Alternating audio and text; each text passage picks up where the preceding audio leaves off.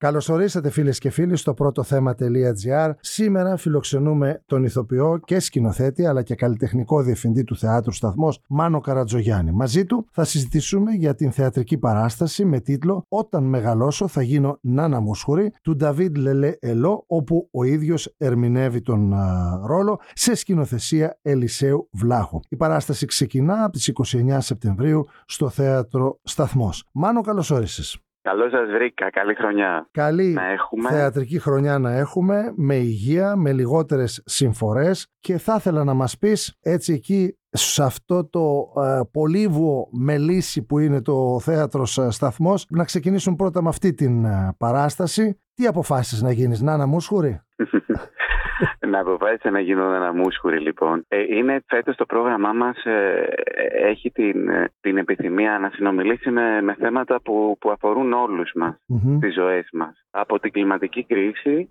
και το χουλιγανισμό μέχρι την κοινωνική ανισότητα και τον, ε, την νεανική παραβατικότητα και τον ε, σχολικό εκφοβισμό. Το τελευταίο θέμα αγγίζει και το έργο για το οποίο συζητάμε, το όταν μεγαλώσω θα γίνω Νάνα Μούσχουρη, το οποίο ανεβαίνει για πρώτη φορά στην Ελλάδα παράλληλα με το ανέβασμά του στη Γαλλία, το Φεστιβάλ της Αβινιών. Μάλιστα. Πρόκειται για ένα εξαιρετικό έργο, εξαιρετικά γραμμένο έργο, με πολύ ωραία, ωραία γλώσσα και με, με χιούμορ και συγκίνηση. Είναι μια αληθινή ιστορία. Ένας ύμνος στα όνειρα. Ο Νταβί, το Μιλού μάλλον, ο, ο ίδιος ο συγγραφέας, μέσα στη μοναξιά που νιώθει ως έφηβος και στην απόρριψη που εισπράττει και την έλλειψη αποδοχής στο σχολικό του περιβάλλον, ακούει τη φωνή της Νάνας Μούσχουρη, χωρίς να γνωρίζει ποια είναι, στους τίτλους ενός σύριαλ στην τηλεόραση την κόρη του Μιστράλ και μαγεύεται από τη φωνή της. Έκτοτε την ακολουθεί στο Παρίσι, μαθητής ακόμα, στην πορεία της ζωής του τη γνωρίζει, γίνεται ο βιογράφος της και πια γίνεται και φίλος της. Και η Νάνα Μούσχουρη, ένα πρόσωπο μυθικό, όχι μόνο για την Ελλάδα. Αν αναλογιστεί κανείς ότι η Νάνα Μούσχουρη ξεπερνάει στις πωλήσεις τους Beatles και τον Elvis Presley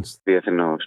Η Νάνα Μούσχουρη γίνεται λοιπόν η, η καλή του νεράιδα μέσα από το έργο, το οποίο έχει πολύ χιούμορ, πολύ συγκίνηση, ε, κανείς βρίσκει δύναμη, παίρνει δύναμη για αυτές τις δύσκολες μέρες που περνάμε. Είναι ένα, ε, ε, ένα έργο που τροφοδοτεί με ελπίδα, με κουράγιο. Είναι μια αληθινή ιστορία, Μάνο, έτσι δεν είναι; Ακριβώς, ακριβώς. Ε, ένα, ένας ύμνος στη δύναμη που μπορεί να έχει το όνειρο ενός ανθρώπου. Ένα όνειρο είναι εύθραυστο, είναι πολύτιμο, αναφέρει ο Μιλού.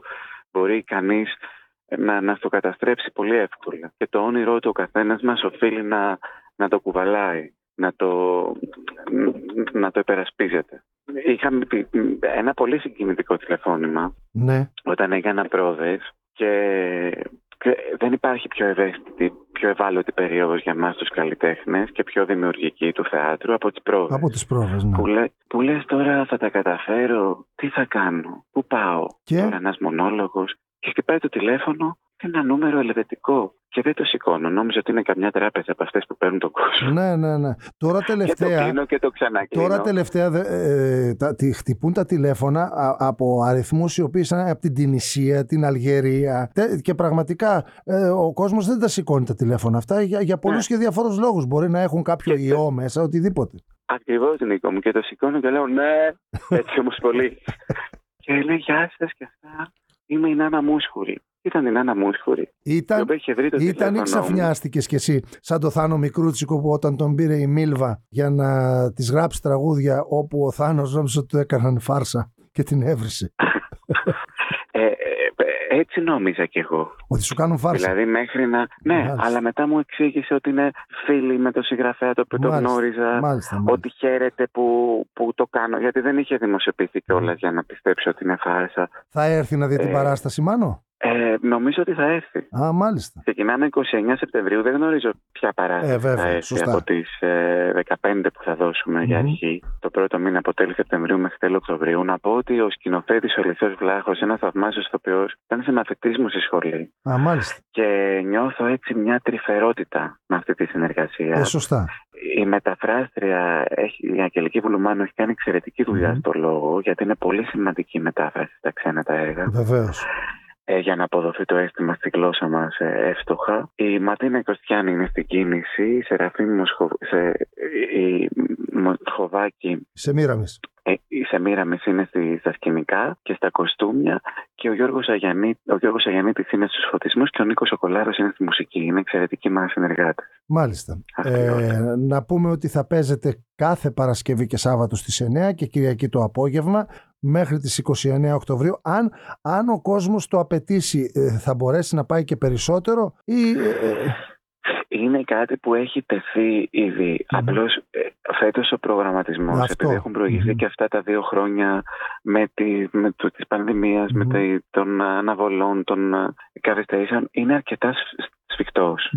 Δηλαδή έχει προγραμματιστεί ήδη το γάλα που είμαστε σε πρόβες για να ανέβει το Νοέμβρη. Θα δούμε τώρα πώς μπορεί να συνδυαστεί Το γάλα του Βασίλη Κατσικονούρη, να πούμε, μια παράσταση που έγραψε ιστορία. Ποιοι θα ερμηνεύσουν τους ρόλους ε, στο γάλα, Μάνο; Η Στέλλα ο Δημήτρης Πασάς, η Ελένη Σακά και εγώ. Σκηνοθετούμε μαζί με την Ερμήνα Κυριαζή που υπογράφηκε το, τη σκηνοθεσία στο, τη μεγάλη επιτυχία του, του θεάτρου την περσινή, το Τσιτάχ Mm-hmm. Επίσης το Βασίλη Κατσικονούρη με τον Γιώργο Νινιό που επαναλαμβάνεται ναι. και φέτος για δύο μήνες. Και ε, είναι μια παραγωγή έτσι που την ετοιμάζουμε και αυτή με, με πολύ αγάπη. Θες να μας πεις έτσι επιγραμματικά ορισμένες από τις ε, φετινές παραγωγές, φετινή σεζόν; Εκτός από το, το Τσιτάχ θα επαναληφθεί το τραγούδι της Φλέρης με την Ελένη για την ε, Φλέρη Τατονάκη, το κείμενο του Δημήτρη Κονόμου που γνώρισε μεγάλη επιτυχία θα επαναληφθεί και το Μούρι γεμάτη μούρα το δευτερότριτό μας που ξεκινάει τη 25 Σεπτεμβρίου, μια εξαιρετική παράσταση της Αθηνάς Δελιάδη, του Λόρενς Σουίλσον, ένα άπεχτο έργο για την ανική παραβατικότητα.